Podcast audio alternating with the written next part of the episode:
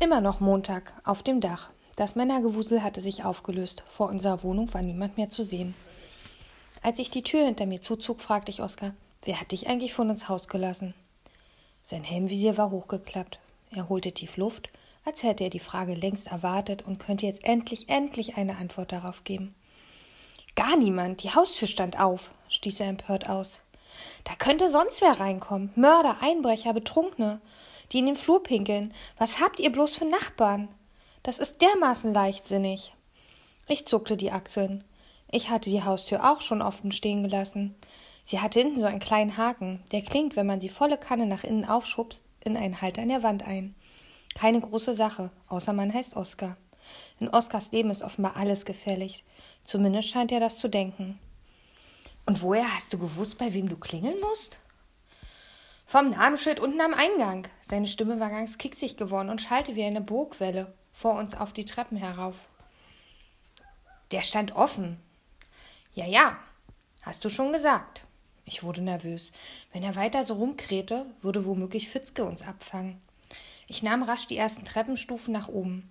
Also, wie hast du es rausgefunden? Er stolperte auf seinen kurzen Bein hastig neben mir. Ja, aber endlich beruhigte er sich ein wenig. Du hast gesagt, dass dein Vater Italiener war.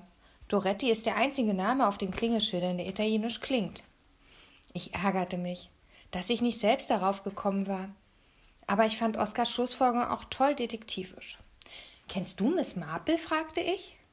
Nein, wohnt ihr auch hier im Haus? Ha! Das war die Gelegenheit, ihn ein bisschen zu verspotten. Die Filme mit Miss Marple kennt schließlich jeder. Aber Vielleicht gucken Hochbegabte gar kein Fernsehen, sondern treten nur daran auf, um Primzahl bei Werten das runterzurattern und so weiter. Also verkniff ich mir eine Bemerkung. Außerdem, wenn man jemanden mag, verspottet man ihn nicht. Und vermutlich konnte Oskar so etwas sowieso zehnmal besser als ich. Er würde mir gegenüber hundertmal mehr Gelegenheit dazu finden. Ich dachte an die kleine Sophie aus Tempelhof mit ihrem Mondgesicht und dem dicken roten Erdbeerklecks auf dem zerknitterten T-Shirt. Die war in ihrer Schule bestimmt das Verspottungsopfer Nummer eins. Nun renn doch nicht so, keuchte Oskar. Er hatte Mühe, mir zu folgen. Hätte er das Helmvisier runtergeklappt, wäre es bestimmt total beschlagen von seinem Atem. Wo bringst du mich überhaupt hin? Widerwillig ging ich etwas langsamer. Inzwischen waren wir fast im vierten Stock angekommen. Fitzkes Jagdrevier. Und Fitzke wird pampig, wenn im Treppenhaus gelärmt wird. Er hasst Lärm noch mehr als Frau Darling. Wir gehen rauf in den fünften, sagte ich. Wer ist da? Na, der fünfte. Ich meine, was wollen wir da? Ich grinste. Wirst schon sehen. Ich hoffe, du bist schwindefrei. Schwindefrei? kreischte Oskar wieder los.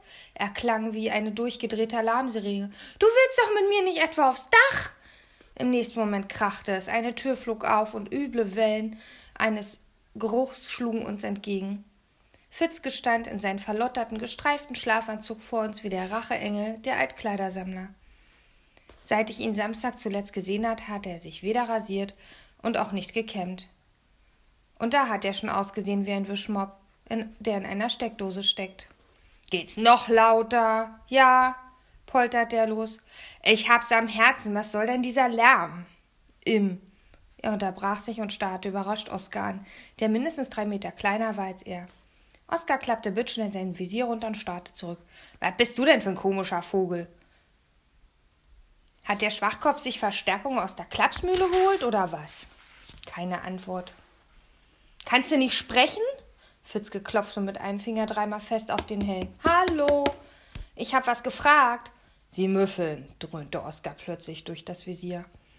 In den Entwicklungsländern ist mangelnde Hygiene eine der häufigsten Krankheitsursachen. Sie sollten dankbar sein, dass es bei uns fließendes warmes Wasser und Seife gibt.